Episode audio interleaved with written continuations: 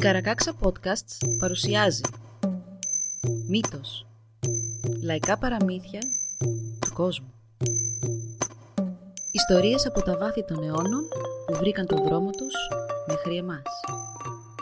Κάποιες ιστορίες μπορεί να περιλαμβάνουν σκηνές βίας και άλλο ευαίσθητο υλικό. Για περισσότερες πληροφορίες για κάθε επεισόδιο, δείτε τις σημειώσεις του όπου βρήκατε αυτό το podcast. Η μητέρα των ψαριών Πριν πολύ πολύ καιρό, ζούσε κοντά στη Δένεια και στη θάλασσα ένα παντρεμένο ζευγάρι, ο Τζάουμε και η Τζορντίνα. Το σπιτάκι τους έβλεπε σε παραλία με βότσαλα και στην πίσω μεριά υπήρχαν άφθονες λεμονιές, αλλά και άλλα δέντρα, καθώς και καλλιεργήσιμη γη. Είχαν ένα κυνηγόσκυλο, μια γέρικη φοράδα και μια μικρή βάρκα, όχι πολύ μεγαλύτερη από σχεδία, την οποία ο Τζάουμε έβγαζε στα νερά για να ψαρέψει, με ή χωρίς τη γυναίκα του.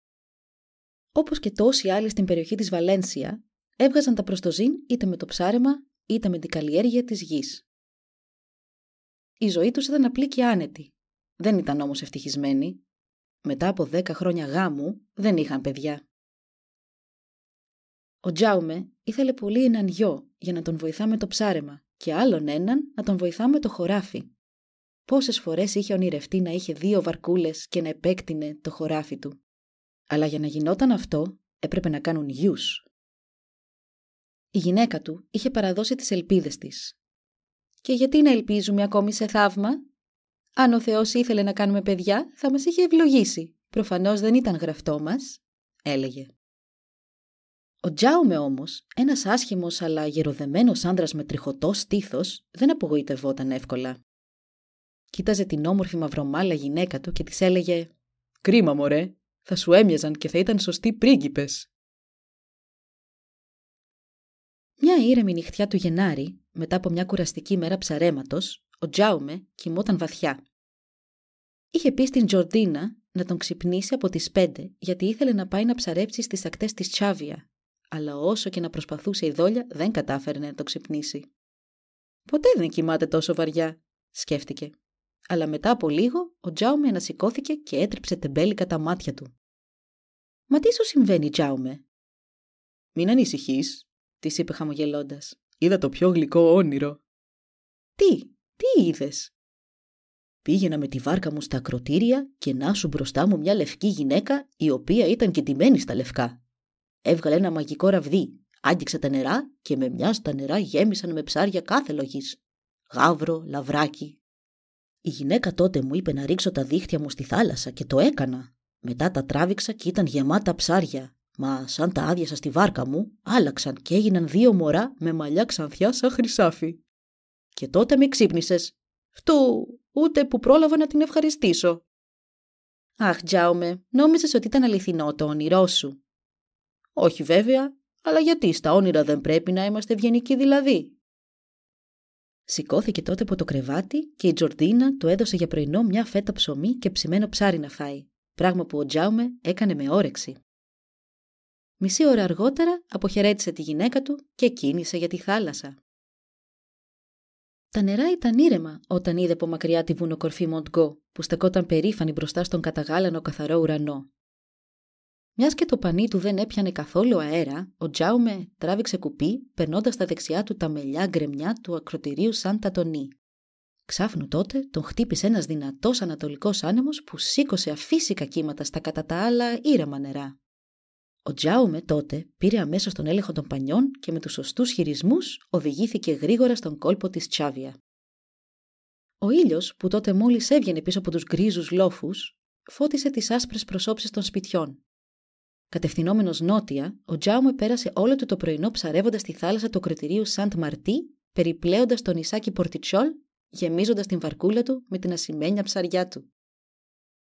Συνέχισε ακόμη νοτιότερα, περνώντας τα πυκνά δάση που περικύκλωναν τους γκρεμούς του κροτηρίου Νάου, όταν ο Ανατολικός άνεμος έπαψε όλος διόλου και η θάλασσα έγινε πιο ήρεμη από ποτέ. Με ένα ανεπαίσθητο αεράκι να σπρώχνει τη βαρκούλα, ο Τζάουμε έφτασε στον κόλπο Γραναδέγια, μια όμορφη, ήσυχη και απομονωμένη εσοχή ανάμεσα σε δύο απότομους βράχους όπου φόλιαζαν σμήνοι γλάρων και ξεφτεριών. Ήταν μεσημέρι και ο ήλιος έλαμπε έντονα. Ο Τζάουμε ψάρευε όλη μέρα και τα χέρια του άρχισαν να κουράζονται. Σαν να μην έφτανε αυτό, ο αέρας δεν φυσούσε πια και θα έπρεπε να κάνει κουπί για να μπει στον κόλπο. Εντάξει λοιπόν, είπε στον εαυτό του. Αρκετά με την τράτα. Ώρα να ρίξω το δίχτυ μου. Το είχε φτιάξει μόνος του. Ήταν ένα μακρύ παλούκι που στην άκρη του είχε δίχτυ με το οποίο μπορούσε να σηκώσει ίσα και με 12 κιλά ψάρια. Τη συγκεκριμένη στιγμή όμως, το να το ρίξει ήταν κάτι αυθόρμητο, αφού δεν είχε ιδέα τι είδους ψαριά θα έπιανε αυτή η κατασκευή του. Για την αλήθεια, από χθες το βράδυ με το όνειρο που είχε δει με τη λευκή γυναίκα, μόνο αυθόρμητες πράξεις έκανε, σχεδόν αυθαίρετες. Θα πιάσω κάτι καλό τώρα, είπε πάλι στον εαυτό του. Καθώς μπήκε τελείως κάτω από τη σκιά των βράχων, είδε κάτι γυαλιστερό στα δεξιά του. Κάτι που μπαινόβγαινε στο νερό, πράγματι παράξενο. Παναγιά μου, τι χταπόδι είναι αυτό!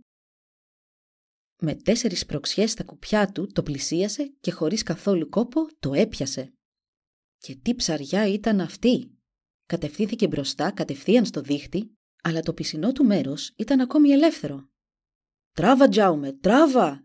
είπε κατενθουσιασμένος. Έβαλε για αντίσταση το πόδι του στην άκρη της βάρκας και σιγά σιγά τράβηξε αυτό το μακρύ, χρωματιστό και γυαλιστερό ζώο που είχε πιαστεί στο δίχτυ του μέσα στη βάρκα. Εκείνο άρχισε να σπαρταρά σαν κάθε άλλο ψάρι, αλλά ο Τζάουμε, αν και ανδρείος, άρχισε να τρέμει σαν το φύλλο όταν το είδε καλύτερα. Λες και ήταν θαλάσσιο ερπετό, ήταν πολύ μεγαλύτερο από άνθρωπο και είχε παρδαλές χρωματιστές ρίγες πάνω στο ασημένιο σώμα του.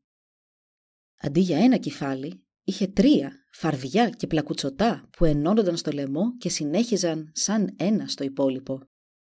Τα μάτια του ήταν μεγάλα, λαμπερά και εκφραστικά σαν ανθρώπου. Είχε και δύο ουρές που τις κουνούσε σαν βεντάλιες. Ο Τζάουμε, σαν κοίταξε μέσα στα έξι μάτια του πλάσματος, του σηκώθηκε η τρίχα και σήκωσε αμέσως το καμάκι του να μηνθεί. «Τι είσαι εσύ» απέτησε να μάθει. Λες και το πλάσμα θα του απαντούσε αν καταλάβει ανθρώπινα λόγια και αν μπορούσε να μιλήσει. Και καταλάβαινε και του απάντησε. «Μην φοβάσαι ψαρά», του είπε το μυστήριο θαλάσσιο πλάσμα με τα τρία του στόματα. «Μην φοβάσαι τα τρία μου κεφάλια και τις δυο μου ουρές. Εγώ δεν θα σου κάνω κακό, μόνο εσύ θα μου κάνεις». «Ποιος εγώ» είπε αποσβολωμένος ο Τζάουμε. «Όχι, όχι, ποτέ δεν σκοτώνω ψάρια που μιλάνε σαν άνθρωποι». Θυμήθηκε τότε το όνειρό του και ρώτησε «Εσύ είσαι η κυρά» «Όχι», απάντησε το τέρας. «Είμαι η μητέρα των ψαριών και απαιτώ να μάθω τι σκοπεύεις να μου κάνεις». «Κοίτα», της απάντησε ο Τζάουμε. «Είμαι ψαράς και έτσι θα σε πουλήσω στην ψαραγορά». «Όχι, όχι αυτό», φώναξε το τέρας. «Κάνε ό,τι σου πω και δεν θα το μετανιώσεις. Κόψε όλα τα κεφάλια και τις ουρές μου Πέταμε πάλι στη θάλασσα και εκεί θα αναγεννηθώ. Γύρνα τότε στην γυναίκα σου και δώσε της το ένα μου κεφάλι. Το άλλο δώσε του στο κυνηγό σκυλό σου και το τελευταίο στη φοράδα σου. Πρέπει ο καθένας τους να φάει όλο το δικό του. Φύτεψε μετά τις ουρές μου εκεί που είναι οι λεμονιές σου, σαν να ήταν σπόροι. Ο Τζάουμε είχε εντυπωσιαστεί που το τέρας ήξερε όλες τις λεπτομέρειες της ζωής του. «Λοιπόν, είσαι έτοιμος», του είπε αυστηρά η μητέρα των ψαριών. «Μα πώς να σε σκοτώσω τώρα που σ' άκουσα να μιλάς», είπε ο Τζάουμε και δάκρυα άρχισαν να γεμίζουν τα μάτια του. «Δεν μπορώ να το κάνω, σου λέω», είπε αποφασιστικά. «Μην έχεις έλεος, Τζάουμε», Κάνε όπως σου λέω και αυτό θα είναι η σωτηρία σου. Έτσι, ο Τζάουμι συνήλθε, πήρε το μαχαίρι του και διαμέλισε την μητέρα των ψαριών, όπως του είχε ζητήσει. Τα κεφάλια και οι ουρές του πλάσματος έμειναν να ματώνουν μέσα στη βάρκα και το σώμα του επιστράφηκε στην πικροθάλασσα. Όταν ο Τζάουμι γύρισε σπίτι του εκείνο το βράδυ, η γυναίκα του, όπως πάντα, τον ρώτησε «Πόσα ψάρια έπιασε σήμερα» «Σήμερα έπιασα τη σωτηρία μας», της απάντησε και της εξιστόρισε ό,τι του είχε συμβεί. Η σκέψη και μόνο να μαγειρέψει αυτά τα απέσια κεφάλια έφερε στην Τζορτίνα αναγούλα, αλλά και εκείνη ακολούθησε τις οδηγίες της μητέρας των ψαριών. Για τον εαυτό της έκανε το κεφάλι στη φάδο με ντομάτες και πιπεριές. Ο σκύλος έφαγε το δικό του ομό και του φάνηκε σκέτη λιχουδιά. Η φορά δεν δυσκολεύτηκε να καταπιεί το δικό της και στι το είχαν κόψει μικρά κομματάκια, ανακατεμένα με χαρούπια, καρότα και σανό. Ο Τζάουμε πήγε στις λεμονιές, έσκαψε δυο μικρούς λάκους και έθαψε τις δυο ουρές κατακόρυφα με τις κορυφές να περισσεύουν από το έδαφος. Σε λίγο καιρό, το κυνηγό σκυλο γέννησε δύο εξαιρετικά λαγωνικά. Το χρώμα τους ήταν αυτό της σοκολάτας, είχαν ένα λευκό αστέρι στο κούτελο και το στέρνο τους ήταν φαρδί σαν βαρέλι. Μερικούς μήνες μετά, η γυναίκα του Τζάουμε, που μέχρι τότε ήταν στέρφα, γέννησε δίδυμα. Ήταν τόσο όμορφα που όποιος τα έβλεπε δεν μπορούσε παρά να αναφωνήσει από θαυμασμό και να τους τσιμπήσει αμέσως τα μάγουλα. Ανάμεσα στις λεμονιές, εκεί που ο Τζάουμε είχε θάψει τις ουρές της μητέρας των ψαριών, είχαν φυτρώσει δύο σπαθιά, των οποίων τη λάμψη την έβλεπαν από μίλια μακριά. Και τέλος, λίγο καιρό μετά και από αυτό, η φοράδα γέννησε δυο μαύρα και δυνατά πουλάρια. Τα χρόνια πέρασαν και ο Τζάουμε, μιας και η τύχη ήταν πια με το μέρος του, αγόρασε δύο ολοκένουργες στράτες και σύντομα έγινε γνωστός ως ο καλύτερος ψαράς της ακτής. Τα αγόρια, ο Τζαουμέτ και ο Τζουάν Μπατίστε, ήταν πια ενήλικες. Από παιδί, ο Τζαουμέτ ήταν τολμηρός και ρηψοκίνδυνος και ο Τζάουμε τον ανέθρεψε για να γίνει ψαράς. Καθημερινά οι δυο τους, μαζί με ένα μικρό πλήρωμα, έβγαιναν με τις στράτες τους στην ανοιχτή θάλασσα. Οι ψαριές τους ήταν ξακουστές σε όλο το δουκάτο της Δένια. Ο Τζουάν Μπατίστε ήταν ψηλός και καλοσυνάτος όπως και ο αδερφός του, αλλά πιο ήσυχος και σοβαρός. Αυτός έμαθε την ευγενική και υπομονετική τέχνη της γεωργίας. Καλλιεργούσε κάθε λογής φρούτα και δημητριακά στην καλά φροντισμένη γη τους. Μοσχολέμονα, λεμόνια, ροδάκινα, μήλα, σιτάρι, κρυθάρι, καλαμπόκι, τριφύλι, ακόμη και λαχανικά για την οικογένεια. Επόμενο ήταν όλες οι νεαρές κοπέλες της Δένια να θαυμάζουν αυτούς τους δύο εύστροφους, καλοστεκούμενους και δουλευταράδες νέους. Και τα σκυλιά και τα άλογα, αυτά κι αν ήταν παράξενα. Τα σκυλιά μεγάλωσαν πολύ και ήταν πολύ όμορφα με σπινθεροβόλα μάτια και νευρικά, καλοσχηματισμένα πόδια που τους επέτρεπαν να κυνηγούν και να πιάνουν το θύραμά τους με εντυπωσιακή ταχύτητα. Τα ψηλόλιγνα αρχοντικά άλογα ήταν στα αλήθεια πανέμορφα. Θα μπορούσαν να είναι οι επιβίτορες πριγκίπων και βασιλιάδων. Αλλά το πιο θαυμάσιο απ' όλα ήταν ότι τα ζώα δεν γερνούσαν. Τα σκυλιά και τα άλογα έμεναν τόσο νέα και σκληραγωγημένα όσο και οι δυο τους αφέντες. Η φοράδα και η σκύλα δυστυχώς πέθαναν από γεράματα, αλλά έφυγαν και οι δύο ευτυχισμένες. Με αυτήν την άνετη ζωή, με δυο μεγαλωμένα ευγενικά αγόρια και με έναν σύζυγο ψαρά που αγαπούσε τη δουλειά του, η Τζορντίνα ήταν η πιο ευτυχισμένη γυναίκα στον κόσμο. Μα τίποτα σε αυτή την ζωή δεν είναι παντοτινό. Σαν έκλεισε τα 20, ο Τζαουμέτ άρχισε να αισθάνεται ανήσυχος. Όχι ότι δεν του άρεσε η ζωή του, του ψαρά στο πλευρό του πατέρα του, απλά ήθελε να δει τι του επιφύλασε ο κόσμος. Έτσι μια μέρα πήγε στους γονείς του και τους είπε «Μητέρα, πατέρα, θέλω να γυρίσω τον κόσμο και να βρω μια κοπέλα να πάρω για γυναίκα μου». «Αχ, γέ μου», έκλαψε η Τζορντίνα. Ο Τζάουμε του έδωσε πατρικές συμβουλές, ο Τζουάν Μπατίστε του χτύπησε φιλικά την πλάτη και τελικά όλοι δέχτηκαν τα σχέδια του Τζαουμέτ. Την επόμενη μέρα όλα ήταν έτοιμα το άλογο, το σκυλί, μερικά ρούχα και φαΐ στην σέλα του και ένα πορτοφολάκι με δουβλόνια. Κουβαλούσε και ένα ξύφο στην θήκη του. Βλέπετε, πήγε το προηγούμενο βράδυ στις λεμονιές και τελετουργικά έβγαλε το ένα από τα δύο ξύφια από το χώμα. Κανείς δεν τα είχε αγγίξει τόσα χρόνια. Το ξύφος ήταν αψεγάδιαστο, δεν είχε καμία ατέλεια μα ούτε και σκουριά. Γυάλιζε στον πρωινό ήλιο και η λεπίδα του ήταν τόσο κοφτερή που μπορούσε να κόψει στον αέρα μια τρίχα στα δύο. Ήταν δέκα το πρωί και τα απριλιάτικα λουλούδια άνθιζαν σε ολόκληρη τη δένεια. Η μουσική των ζουζουνιών γέμιζε το μαραδισένιο αέρα και έξω από το σπιτικό τους ο Τζάουμε, η Τζορντίνα και ο Τζουάν Μπατίστε χάζευαν τον Τζαουμέτ. Καβάλα στο άλογό του, με το ξύφος του στο πλάι και με το σκυλί του να χοροπηδάει στο πλευρό του, έμοιαζε με σωστό υπότι. Αποχαιρετώντας τους, ο Τζαουμέτ γύρισε και είπε στον Τζουάν Μπατίστε «Να έχεις το νου σου καθημερινά στις λεμονιές, Τζουάν Μπατίστε. Αν το άλλο ξύφος αρχίσει και σκουριάζει, σημαίνει ότι βρίσκομαι σε κίνδυνο». «Μα πώς το ξέρεις» «Ε, να», είπε ο Τζαουμέτ σφίγγοντας τα χείλη του. «Το είδα χθες σε όνειρο».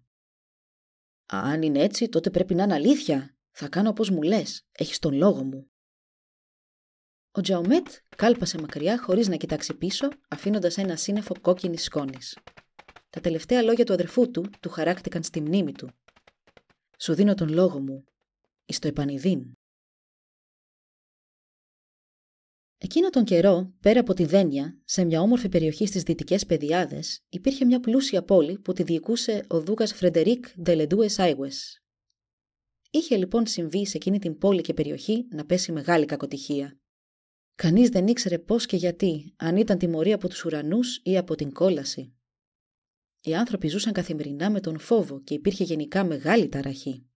Και αυτό γιατί ένας δράκος με 7 κεφάλια είχε έρθει να εγκατασταθεί εκεί και έβγαινε κάθε τόσο και έτρωγε τους κατοίκους. Για να κρατήσουν τον δράκο ευχαριστημένο και μακριά από την πόλη και ιδιαίτερα από το κάστρο όπου έμενε ο Δούκας με την οικογένεια και τους υπηρέτες του, οργανωνόταν κάθε δύο εβδομάδες μία κλήρωση. Όποιου δύσμηρου του τύχαινε ο κλήρος, αφινόταν στην πενιέτα δελεσόρτες για να τον φάει το τέρας και έτσι να μην κάνει επίθεση στην πόλη και γίνει μεγαλύτερο το κακό. Αυτή η μέθοδος αποφασίστηκε βέβαια μετά από πολλές και αιματοβαμμένες προσπάθειες να σκοτώσουν το κτίνος. Αυτό φυσικά δεν ήταν και η καλύτερη λύση. Ο κλήρος μπορούσε να πέσει σε οποιαδήποτε οικογένεια και όλοι φοβόντουσαν. Πολλοί θεωρούσαν ότι με αυτό θα ερχόταν και το τέλος του δουκάτου Εκείνο λοιπόν τον Απρίλιο που ο νεαρός Τζαουμέτ άφησε το σπιτικό του, έλαχε ο κλήρος να πέσει στην κόρη του Δούκα να αφαιθεί στην πενιέτα δελεσόρτες για να φαγωθεί από τον δράκο. Αυτό ήταν και η απόδειξη ότι ο κλήρος ήταν δίκαιος, αλλά ο Δούκας δεν μπορούσε να δεχτεί αυτή τη μοίρα για την κόρη του. Από την ημέρα της κλήρωσης μέχρι και την σκοτεινή ημέρα της μεταφοράς της κόρης του, ο Δούκας Φρεντερίκ Τελεντούες Άιγουε το είχε αποδεχτεί στοικά. Αλλά σαν ήρθε η στιγμή, προκήρυξε σε όλο τον τόπο ότι όποιος θα σκότωνε τον δράκο, πλούσιος ή φτωχός, νέος ή γέρος, ευγενής ή αγρότης, θα έπαιρνε την κόρη του για γυναίκα. Παρόλο που ο Τζαουμέτ είχε ταξιδέψει στη γη του Δούκα, δεν είχε ακούσει τίποτα για αυτήν την προκήρυξη. Εκείνο τον καιρό τα νέα δεν ταξίδευαν και πολύ γρήγορα και ο Τζαουμέτ το μόνο που έκανε ήταν να πηγαίνει καβάλα την ημέρα, να τρώει το φτωχικό φαγητό που είχε φέρει μαζί του και να περνάει τις νύχτες του σε κάποιο πανδοχείο στην άκρη του δρόμου. Έτσι έφτασε στην Κοσεντάινα χωρίς να έχει διασχίσει καμία πόλη και η μόνη του επαφή με άνθρωπο ήταν με κανέναν μαγαζάτορα όταν σταματούσε να αναπληρώσει τις προμήθειές του. Από την Κοσεντάινα, πάλι μέσα από λιβάδια, πέρασε δίπλα από τα βουνά Καρασκάρ Νταλκόι που ήταν φορτωμένα με πυκνά δάση και αντιχούσαν από τα κελαδίσματα των πουλιών και τα μουγκριτά των θηρίων που έμεναν εκεί, μέχρι που έφτασε στο πέρασμα της Αϊγουέτα Αμάργα. Εκεί σταμάτησε το αλογό του και προς τον νότο είδε ένα πλατή, πράσινο και καλλιεργημένο πλάτωμα που περικυκλωνόταν από μυχλώδη βουνά. Είδε και μια πόλη. Θα ήταν δε θα ήταν τριών χιλιάδων κατοίκων, που στο κέντρο της είχε έναν λόφο που στολιζόταν από ένα όμορφο κάστρο. Αυτό ήταν το κάστρο του Φρεντερίκ Δελεντούες Άιγουες. Ο Τζαουμέτ έκατσε λίγο ακίνητος πάνω στο άλογό του, θαυμάζοντας την ηρεμία του πλατώματος και σκέφτηκε μήπως και αυτή ήταν η πόλη στην οποία θα έβρισκε τη γυναίκα που αναζητούσε. Το σκυλί, που μέχρι τώρα είχε πάει να κάτσει κάτω από έναν άρκεφθο, πετάχτηκε ξαφνικά και άρχισε να γαυγίζει μανιασμένα. Με αυτό, ο Τζαουμέτ συνήλθε από τον ηροπόλυμά του και γύρισε να δει τον σκύλο του, που τώρα γάβγιζε με σηκωμένη την τρίχα. Άκουσε και κάτι άλλο που ερχόταν από ένα αλσίλιο πεύκων και βελανιδιών στα δεξιά του δρόμου, κάτω από τα γκρεμνά των βουνών Μπισκόη. Ήταν σαν κάτι μεγάλο να σερνόταν στο έδαφος, συνοδευόμενο από έναν συριχτό και βραχνό ήχο που όσο πήγαινε και δυνάμωνε, μέχρι που έγινε εκοφαντικός. Ο Τζαουμέτ, ο σκύλος και το άλογο πάγωσαν από φόβο Κανείς τους δεν κουνούσε ούτε βλέφαρο. Και βέβαια τι ήταν, μα φυσικά ο εφτακέφαλος δράκος που ήρθε να τους συναντήσει. Πάνω από τους θάμνους, ο Τζαουμέτ μπορούσε τώρα ξεκάθαρα να διακρίνει τα 7 ανοιχτά στόματα με τις 7 φλεγόμενες γλώσσες τους. Το βαρύ και μειώδες σώμα του δράκου, γεμάτο λέπια και τα δυνατά μπροστινά του πόδια με τα κοφτερά νύχια. Το άλογο τα είχε χάσει τόσο πολύ που παραλίγο να λυγίσουν τα γόνατά του. Το σκυλί άρχισε το αλήκτισμα και τότε το τέρας επιτέθηκε. Ο ψαράς δεν είχε χρόνο να σκεφτεί, πήδηξε στο έδαφος, σήκωσε το ξύφος του και όρμησε στον δράκο με όλη του τη δύναμη. Τα 7 κεφάλια του δράκου που είχαν ανοίξει τα στόματά τους έτοιμα να τον καταβροχθήσουν, σταμάτησαν έκπληκτα. Ο Τζαουμέτ είχε αρχίσει να στριφογυρίζει το ξύφος του και η περιστρεφόμενη λεπίδα άρχισε να βγάζει έναν ήχο σαν αυτόν του ανέμου που φυσούσε δυνατά. Τότε ξάφνου, προς έκπληξη και του ίδιου του Τζαουμέτ, το ξύφος του έφυγε από τα χέρια και συνέχισε μόνο του προς τον δράκο, κόβοντάς του και τα 7 κεφάλια σαν να ήταν καρότα που ετοιμαζόντουσαν για στιφάδο. Τα κεφάλια έπεσαν στο έδαφος με τις κολλασμένες τους γλώσσες να κρέμονται στο πλάι, ενώ το σώμα του δράκου άρχισε να συσπάται και να τεντώνεται με τέτοια δύναμη που η ουρά του ξερίζωνε και κατέστρεφε ό,τι βρισκόταν στο διάβα της. Μετά από λίγο όμως οι σπασμοί σταμάτησαν και ο δράκος σοριάστηκε στο έδαφος νεκρός. Ο Τζαουμέτ σήκωσε το ξύφος του από το χώμα και το κοίταξε καλά. Ήταν περήφανος για τον εαυτό του και ταυτόχρονα θαύμασε πώς βρήκε το κουράγιο να κάνει μια τέτοια επίθεση. Μέχρι εκείνη τη στιγμή, οι μοναδικές μάχες που είχε δώσει ήταν με τα κύματα και τους ανέμους. Πρέπει όλο αυτό να ήρθε από το ξύφος, σκέφτηκε. Μαγικό θα είναι. Έπειτα, με την κοφτερή λεπίδα του ξύφους του, έκοψε τις 7 γλώσσες του θηρίου και τις πήρε μαζί του, ενθύμιο από αυτή την αναμέτρηση. Βρήκε μια πηγή εκεί κοντά και ξέπλυνε το αίμα από το ξύφος και τις γλώσσες και τις φόρτωσε στη σέλα του. Σκούπισε τον υδρότα του αλόγου του, χάιδεψε το σκύλο και με ένα μορφασμό αηδίας, κοιτάζοντα για τελευταία φορά το ακέφαλο πτώμα του δράκου, συνέχισε τον δρόμο του. Χωρίς να ξανακοιτάξει πίσω του, έβαλε πορεία για το κάστρο. Το πέρασμα της Αϊγουέτα Αμάργα ήταν όντως πολύ όμορφο. Προς τον νότο βρισκόταν ανάμεσα στο δάσος από βαλανιδιές του Αλκόη στα αριστερά και στα γκρεμνά του Μπισκόη στα δεξιά. Ήταν απόλαυση μετά από έναν μακρύ και σκληρό χειμώνα να βλέπει κανείς το φως του ήλιου να διαχαίρεται παντού, μαζί με τη φρέσκια μυρωδιά του εδάφους. Το πευκοδάσος είχε τριών ειδών πεύκα και τα χρώματά τους το έκαναν πραγματικά παράδεισο. Με τους αμέτρητους θάμνους, βελανιδιέ και άρκεφτου, μα και με την ποικιλία από θυμάρι, λεβάντα, δεντρολίβανο, άγριο τριαντάφυλλο και χαμομήλι, αυτός ο τόπος ήταν η χαρά κάθε ξυλοκόπου και φούρναρη. Πράγματι, κάθε μέρα ένας συγκεκριμένος φούρναρης από το χωριό Νίλ πήγαινε και έκοβε τα πιο μυρωδά τα ξύλα για τον φούρνο του. Τον έλεγαν Ελμπλανέτ, δηλαδή ο Μαλθακός, και ήταν άσχημο σαν βάτραχος. Εκείνη την ημέρα λοιπόν, ο Ελμπλανέτ, όπως και κάθε μέρα, επέστρεφε πίσω στο χωριό με το γαϊδουράκι του φορτωμένο ξύλα όταν άκουσε τους ήχους της μάχης του Τζαουμέτ με τον δράκο. Πήγε και κρύφτηκε κάτω από έναν άρκεφθο σαν νυφίτσα και άφησε τον γάιδαρό του να βοσκήσει ανενόχλητο. Αχ, κάνει ο δράκος να φάει τον γάδαρο και όχι εμένα, σκέφτηκε. Αλλά πέρασε τέταρτο, πέρασε μισή ώρα και δεν ακουγόταν πια τίποτα, μόνο το αεράκι που φυσούσε τα κλαδιά. Ταραγμένος από αυτή την ησυχία, ο Ελμπλανέτ σκέφτηκε: Μα τι μπορεί να συνέβη, και πήγε να βρει τον γάιδαρό του και τον βρήκε, δίπλα στον κεντρικό δρόμο, να μερίζει αυτό το απέσιο, βρωμερό και ακίνητο πτώμα του δράκου. Μέρες πριν, βέβαια, ο Ελμπλανέτ είχε ακούσει την προκήρυξη του Δούκα και σαν είδε αυτό το θέαμα, σκέφτηκε: Τώρα την πιάσαμε την καλή. Πλησίασε τον δράκο και χωρίς να τον νοιάζει και πολύ, μιας και ήταν και χοντροκομμένος άνθρωπος, σήκωσε τα 7 κεφάλια, τα φόρτωσε και αυτά στον γάιδαρο και κίνησε για το κάστρο του Δούκα. Είχε φροντίσει όμως να βουτήξει και το μικρό του τσεκούρι στο αίμα του δράκου πριν φύγει. Καθώς διέσχιζε την πόλη, όλοι ενθουσιάστηκαν με τα νέα ότι είχε σκοτώσει τον δράκο και τώρα πήγαινε να δώσει τα κεφάλια στον Δούκα. Ο κόσμος έτρεξε να ειδοποιήσει τον Δήμαρχο και τον Παπά, ο οποίος και άρχισε να βαράει τις καμπάνες έτσι που δεν τις είχε ξανακούσει ποτέ η πόλη. Κάθε χτύπημα θα έλεγε κανείς πως ήταν και γέλιο χαράς. Φωνές επένων αντίχησαν σε ολόκληρη την πόλη καθώς ο Ελμπλανέτ από το Νίλ με τον παραφουσκωμένο του σάκο ανέβηκε την οδό Καρίλ ίσια προς την είσοδο του κάστρου του Δούκα. Έφτασε μπροστά στην πύλη ξεπέζεψε από τον γάιδαρό του που τον άφησε στη φροντίδα της φρουράς και απέτησε να δει τον άρχοντα του κάστρου. Οδηγήθηκε αμέσως μπροστά στον Δούκα, στη Δούκισα, στην κόρη τους και σε όλους τους αυλικούς που περίμεναν με ανυπομονησία. Ο Ελμπλανέτ τότε στάθηκε μπροστά τους, έκανε μια τσούμπαλη υπόκληση και άνοιξε τον σάκο του με αποτέλεσμα να κυλήσουν τα κεφάλια και να λερώσουν το ακριβό χαλί του Δούκα. Στη συνέχεια παρουσίασε και το μικρό του τσεκούρι. «Α!» αναφώνησε όλη η αίθουσα με αηδία και τρόμο. Ο Δούκας τότε κάλεσε μπροστά του δύο συμβολιογράφους, έναν κτηνίατρο, τρεις υπηρέτες και έναν γραμματέα.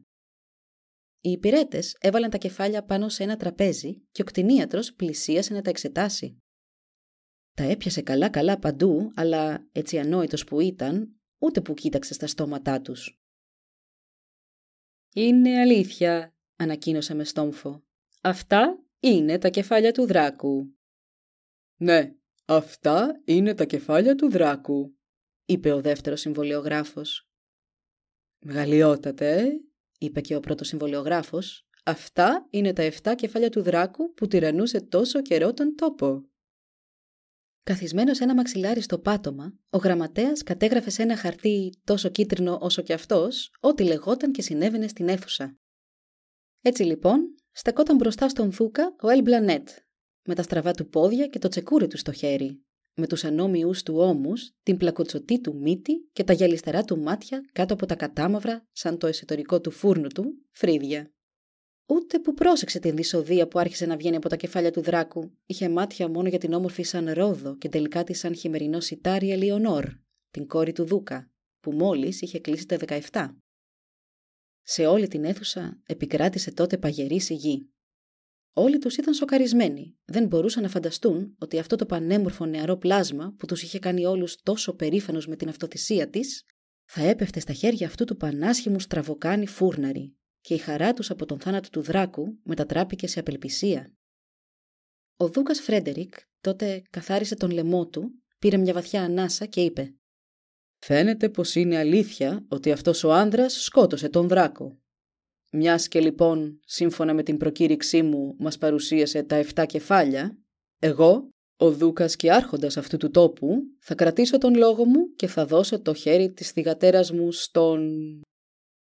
Ακολούθησε μια αναμενόμενη παύση, μιας και κανείς δεν είχε πει στον Δούκα το όνομα του Φούρναρη. Τότε ο θρασής άνδρας έκανε ένα βήμα μπροστά και με άλλη μια υπερβολική υπόκληση είπε δυνατά. Μεγαλειότατε στον Τονέτ Καντό, παρατσούκλι Ελμπλανέτ, φούρναρη από το χωριό Νίλ. Α, αυτό παραπήγαινε. Πρώτα η εμφάνιση και τώρα αυτό. Η Ελιονόρ λιποθύμησε επιτόπου στην αγκαλιά της μητέρας της, η οποία ξέσπασε σε κλάματα. Ο Δούκας τότε πρόσταξε. «Αρκετά. Γυρίστε όλες τις δουλειές σας και οδηγήστε τον μελλοντικό γαμπρό μου στον πύργο με τον ξενώνα». Καθώς οι δυο υπηρέτες οδηγούσαν τον Ελ Μπλανέτ στο ξενώνα, εκείνος χαμογέλασε πονηρά και σκέφτηκε «Ήταν όντως καλή ιδέα να βουτήξω το τσεκούρι μου στο αίμα του δράκου». Σαν ο πρώτος ενθουσιασμός πέρασε, στην πόλη τώρα είχε γίνει σούσουρο η ελευθερία τους από την δυναστεία του Δράκου, μα και η δυστυχία της όμορφης κόρης του Δούκα που θα παντρευόταν αυτόν τον άσχημο τυποτένιο. Μην ήταν καλύτερα να την είχε φάει ο Δράκος, ακούστηκε να λέει μια νοικοκυρά. Ακόμη έλαμπε το φως της ημέρας όταν ο Τζαουμέτ κάλπασε στην πόλη σαν σωστός υπότης πάνω στο περήφανο άλογό του, με το σπαθί του στο πλάι και το καθαρό αιμοσκυλί του να προχωράει πάκουα δίπλα του. Είχε χασομερίσει στην διαδρομή του από την Αιγουέτα Μάργα, πότε γιατί σταμάτησε να τσιμπήσει κάτι, πότε γιατί μπήκε σε πανδοχείο να πιει και πότε για να ξαπλώσει κάτω από ένα δέντρο να θαυμάζει το τοπίο. Ρωτώντας τριγύρω, βρήκε ένα δωμάτιο να μείνει στο Στάλ Δελακρέου, σε μια μικρή πλατεία. Βγαίνοντας να κάνει βόλτα στην όμορφη αυτή πόλη, δεν πίστευε στα αυτιά του με αυτά που άκουσε. Πρώτα του πρόλαβε τα μαντάτα με κάθε λεπτομέρεια μια παρέα γυναικών. Τουλάχιστον αν ο Φούρναρη ήταν όμορφος σαν εσένα, του είπε μάλιστα μία. Δεν σταματούσαν όλες να κοιτούν τον Τζαουμέτ, ειδικά αυτές που είχαν κόρες σε ηλικία παντριάς. Αυτό είναι το Δημαρχείο, κύριε, τον πληροφόρησαν. Ευχαριστώ πολύ, απάντησε, και φτάνοντας τον φύλακα στην είσοδο, του είπε: Θέλω να δω τον Δήμαρχο. Ο φύλακας οδήγησε τον Τζαουμέτ στον καλωτημένο Δήμαρχο, ο οποίος βλέποντάς τον πήδηξε από το κάθισμά του και τον ρώτησε: τι σε φέρνει στα μέρη μας ευγενικέ υπότι; Φανταστείτε την εμφάνιση του Τζαουμέτ για να το απευθύνει τον λόγο έτσι ο δήμαρχος, ο οποίος δεν ήταν και άπειρος από τη ζωή, ήταν στα περασμένα πενήντα. «Θέλω να πάω στο κάστρο του Δούκα», απάντησε ο Τζαουμέτ. «Έχω κάποιες πληροφορίες για αυτόν τον Τονί Ελμπλανέτ και τον εφτακέφαλο δράκο». Θα σε πάω εγώ ο ίδιος εκεί, του είπε ο δήμαρχος. Ευχαριστώ, κύριε. Μα πρώτα πρέπει να επιστρέψω στο Στάλ Δελακρέου για να πάρω ένα δώρο που έχω φέρει για τον Δούκα. Ο Τζαουμέτ και ο Δήμαρχος κατηφόρησαν προς το πανδοχείο, ακολουθούμενοι από δυο φρουρούς και ένα πλήθος περίεργων που όλο και μεγάλωνε. Από εκεί όλοι μαζί άρχισαν να ανηφορίζουν προς το κάστρο χωρίς να ακούγεται τίποτα, και σαν έφτασαν στην πύλη, το πλήθος ήταν πια πολύ μεγάλο και άρχισαν όλοι να συζητούν μεταξύ τους. Λένε ότι θα κάνει μια σημαντική δήλωση. Τι είδους δήλωση; Για τον Φούρναρη. Α, τι λες. Και τον Δράκο. Πα, πα, πολύ μυστήριο μου ακούγεται όλο αυτό. Ο Δήμαρχος οδήγησε τον νεαρό στην κεντρική αίθουσα, όπου ο Δούκας καθόταν στον θρόνο του, περιτριγυρισμένος από την αυλή του. Η Δούκησα και η κόρη της είχαν αποσυρθεί στα διαμερίσματά τους. Πριν την άφηξη του Τζαουμέτ, όλοι συζητούσαν έντονα την άρνηση της Ελιονόρ να παντρευτεί τον Ελμπλανέτ, επειδή εκτός από άσχημο ήταν ήδη μεσόκοπος. Αλλά ο Δούκας ήταν ανένδοτος. Θα κρατήσω τον λόγο μου. Μα πώς, μεγαλειότατε, τόλμησε να διαφωνήσει ένας αυλικός. Αυτό θα είναι θανατική καταδίκη για την γλυκιά μας Ελεονόρ. Και χρησιμοποιώντας μια λεκή έκφραση, συνέχισε: Θα είναι πιο νεκρή και από νεκρή. Τότε ο Τζαουμέτ και ο Δήμαρχος ζήτησαν ακρόαση από τον Δούκα. Οδηγήθηκαν μπροστά στον Δούκα και εκείνος έκανε νόημα στον Δήμαρχο να μιλήσει.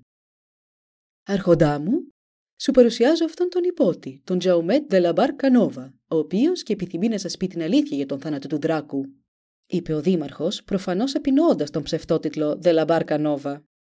Κι άλλη αλήθεια, είπε μπερδεμένος ο Άρχοντας του τόπου. Σε διαβεβαιώ, Δήμαρχε, πως την ακούσαμε την αλήθεια. Είδαμε τα κεφάλια του Δράκου και είδαμε και το αίμα του στο τσεκούρι του φούρναρη.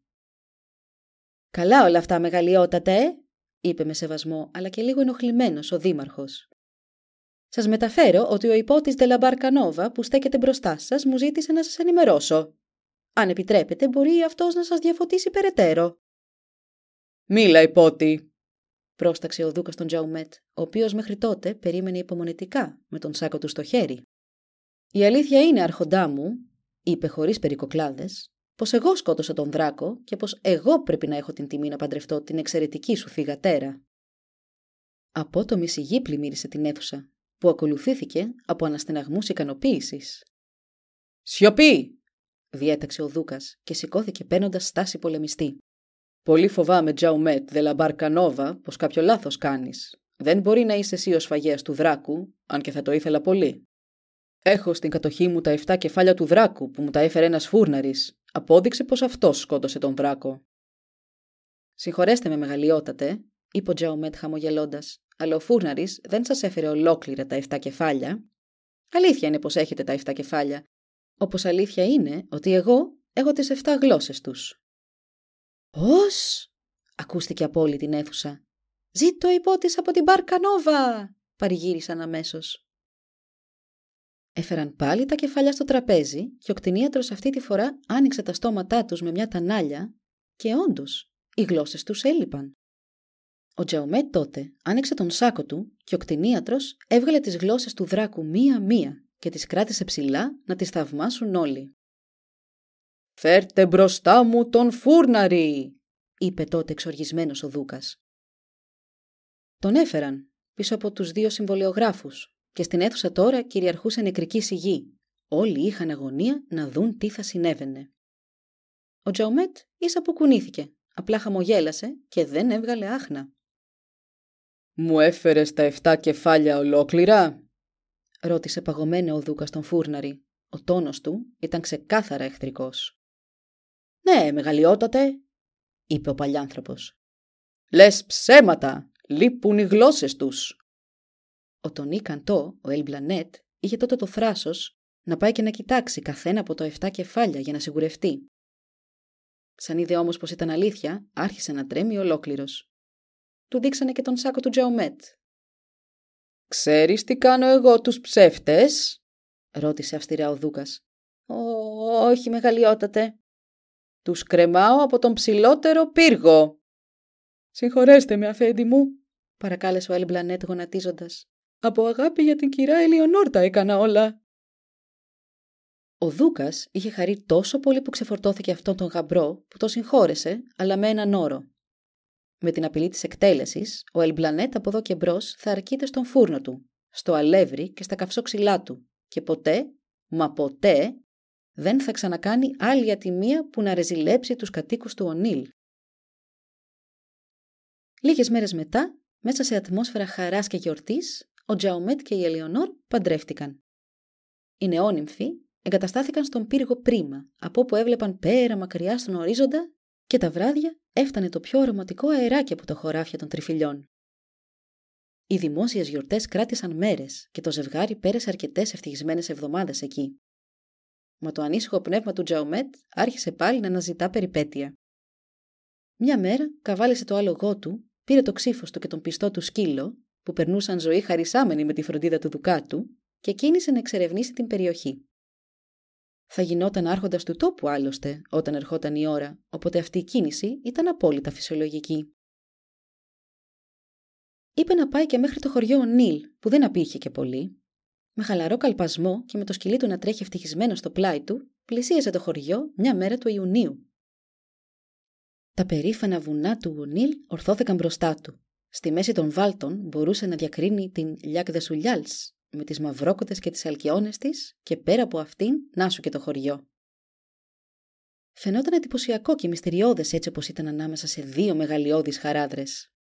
Είχε σχεδόν φτάσει στο χωριό όταν στα δεξιά του, στην είσοδο του χωριού, παρατήρησε ένα παράξενο κτίσμα. Ήταν περικυκλωμένο από έναν μεγάλο κήπο με πράσινους τείχους και μέσα φαινόντουσαν οι κορυφές πολλών δέντρων. Από τα δέντρα αυτά ερχόντουσαν τα τραγούδια καρδερίνων και αειδονιών και το αεράκι έφερνε μέσα από τον κήπο το άρωμα ρόδων, βιολετών και παπαρούνων. Του Τζαομέτ του φάνηκε σωστός παράδεισος, με η αλήθεια ήταν ότι εκεί έμενε μια μάγισσα. Είχε εγκατασταθεί εκεί πριν από 100 χρόνια, φεύγοντας από το προηγούμενο σπίτι της, μια μεγάλη υδάτινη λακκούβα στη ζάρα ενός βουνού. Τώρα είχε τη φήμη μιας μοναχικής γυναίκας που σπάνια την έβλεπε κανείς και ποτέ κανείς δεν είχε δει τους υπηρέτες της. Ο Τζαουμέτ σταμάτησε το άλογό του έξω από την είσοδο και τότε άκουσε μια μελωδική γυναικεία φωνή να του λέει «Έλα μέσα υπότι, έλα μέσα και θα ακούσεις το πουλί που μιλάει». Έχοντας εμπιστοσύνη στην ανδρεία του, ο Τζαουμέτ μπήκε μέσα καβάλα στο άλογο με το σκυλί στο πλευρό του. Κοίταξε δεξιά και αριστερά, μα τα μόνα φτερωτά πλάσματα που είδε ήταν αυτά που κυλαϊδούσαν στα κλαδιά των ακακιών, των ταφνών και των λευκών. Κάλπασε γρήγορα μέχρι το σπίτι Ξεπέζεψε, έδεσε το άλογό του σε ένα δέντρο και τον σκύλο στο χαλινάρι του αλόγου και χτύπησε την πόρτα. Ξαφνικά από το πουθενά τον περικύκλωσαν φλόγες. Είχε μαγευτεί. Ακούστηκε τότε και ένα τρομερό, χερέκακο γέλιο. Σαν ξύπνησε ο ψαράς, σαν από όνειρο, βρισκόταν σε μια τεράστια αίθουσα γεμάτη αγάλματα κυριών και υποτών.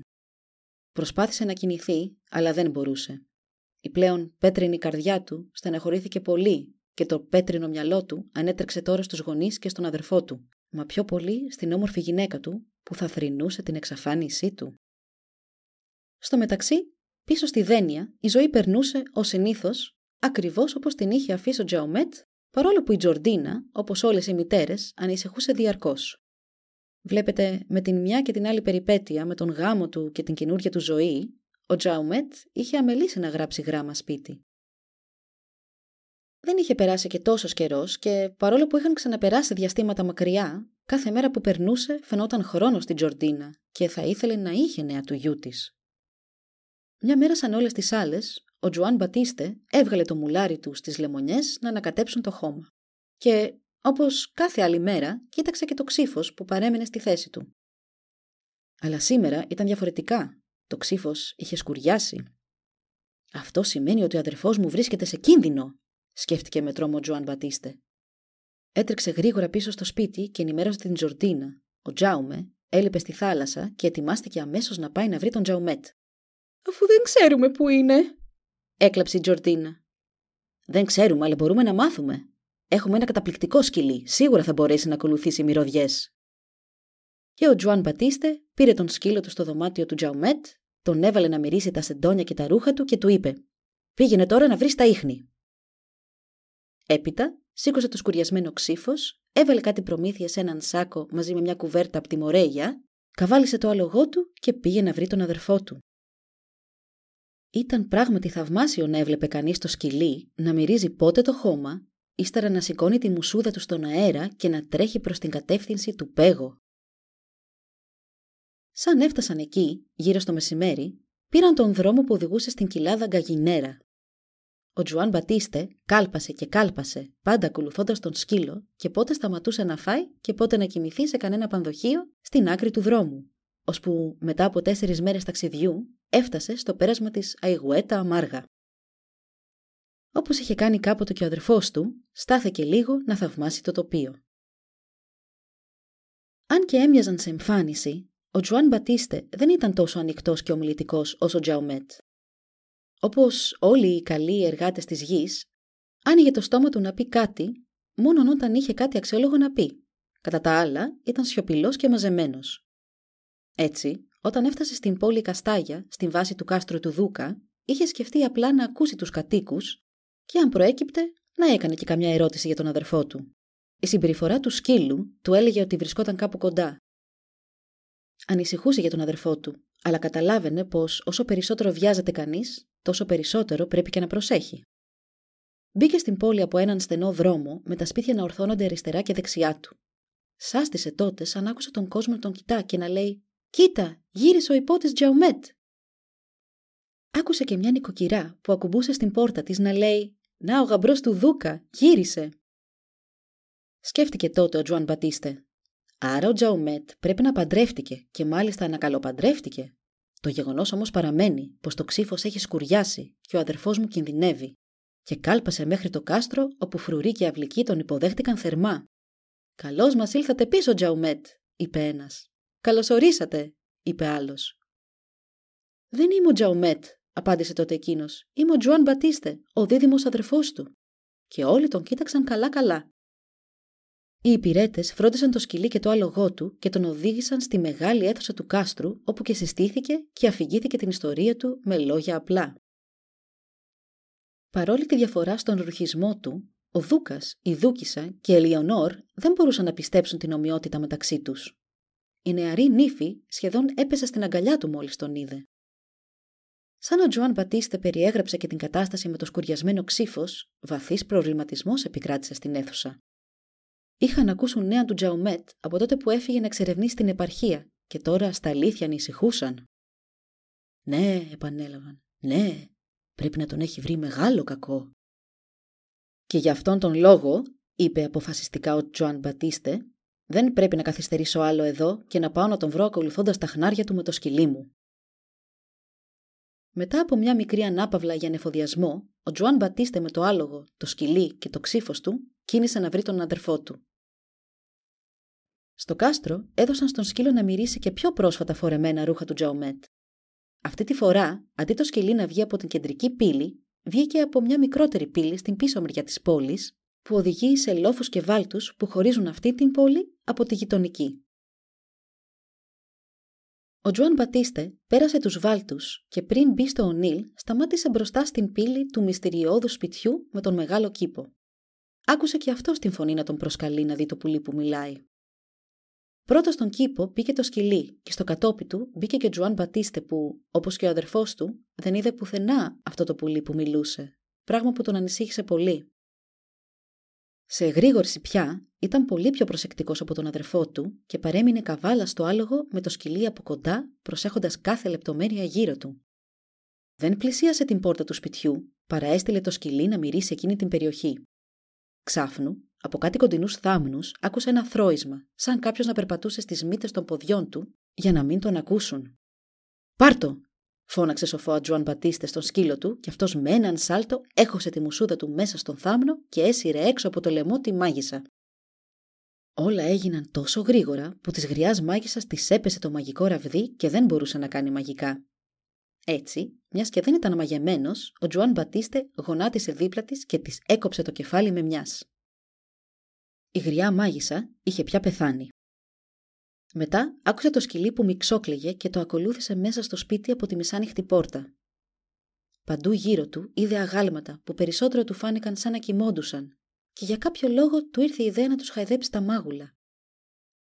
Κάθε άγαλμα τότε ξαναζωντάνευε παίρνοντας ανάσα. Το ίδιο έκανε και στον αδερφό του, ο οποίος, σαν είδε τον Τζουάν Μπατίστε μπροστά του, τον αγκάλιασε θερμά και μια καινούρια αγάπη για αυτόν φόλιασε στην καρδιά του. Όλα τα ζωντανεμένα αγάλματα που τώρα ήταν κανονικοί άνθρωποι γέμισαν γέλια χαράς όλη την αίθουσα και έτρεξαν να βγουν από το σπίτι. Σαν είδαν το πτώμα της μάγισσας να συρρυκνώνεται μέχρι που έγινε σκόνη και σκορπίστηκε πάνω από μιλιές και ποτάμια, καινούρια αναφωνήματα χαράς γέμισαν τον κήπο. Ευχαρίστησαν όλοι τον σωτήρα τους ξανά και ξανά και πήγαν όλοι σπίτια τους. Σαν έμειναν μόνα τους τα δύο αδέρφια, είπε ο Τζουάν Μπατίστε Αδερφέ μου, πρέπει να βρούμε το άλογο και το σκυλί σου. Δεν είχε καλά-καλά προφτάσει να τελειώσει την πρότασή του και το σκυλί του έτρεξε μέσα στον κήπο και έφερε το σκυλί και το άλογο του Τζαουμέτ τραβώντας τα από το χαλινάρι. Πήραν τον δρόμο της επιστροφής όλοι μαζί για το κάστρο του Δούκα και τα δύο αδέρφια διηγήθηκαν ο ένας τον άλλον τι είχαν περάσει, και ειδικά ο Τζαουμέτ. Ήταν μεγάλη έκπληξη που με υποδέχτηκαν σαν κάποιο σημαντικό, είπε ο Τζουάν Μπατίστε. Το σκυλί με οδήγησε στο κάστρο Μα οι φρουροί με πήγαν στον Δούκα. Αλλά με ξέρεις, κράτησα το στόμα μου κλειστό. Το μόνο που ήθελα ήταν να σε βρω σώο. Λοιπόν, τώρα που ξέρεις όλη την ιστορία, καταλαβαίνεις πόσο τυχερό στάθηκα, του είπε ο Τζαουμέτ. Ο Τζουάν Μπατίστε ήταν πράγματι χαρούμενος για την καλή τύχη του αδερφού του και τον συγχάρηκε ξανά και ξανά. Τότε ο Τζαουμέτ ρώτησε για τον πατέρα και τη μητέρα του και τη ζωή στη Δένια. Όλα είναι όπως τα ξέρεις, όπως τα άφησες, θα τους διηγηθώ όλη την ιστορία σου σαν γυρίσω. Όταν έφτασαν στο κάστρο, ο Δούκας και η οικογένειά του θαύμασαν την ομοιότητα των αδερφών. Ο Τζαουμέτ τους διηγήθηκε τι του είχε συμβεί και σταυροκοπήθηκαν και ευχαρίστησαν τον Θεό που ήταν καλά. Τότε, ο Δούκας και η Δούκισα, που είχαν συγκινηθεί με την αγάπη του Τζουάν Πατίστε και τον αδερφό του, του πρότειναν να τον κάνουν υπότι και να του δώσουν για γυναίκα μια από τις κοπέλες της αυλής.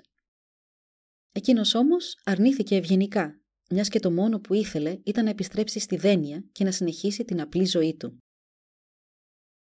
Γύρισε στα αγαπημένα του ευωδιαστά παρτέρια, στη δουλειά του με το χώμα και παντρεύτηκε μια κοπέλα όμορφη και δουλευταρού.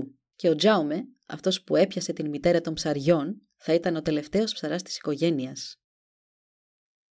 Έτσι ο Τζάουμε, η Τζορντίνα, ο Τζαουμέτ και ο Τζουάν Μπατίστε, όλοι τους έζησαν τις ζωές που τους ήταν γραφτό να ζήσουν.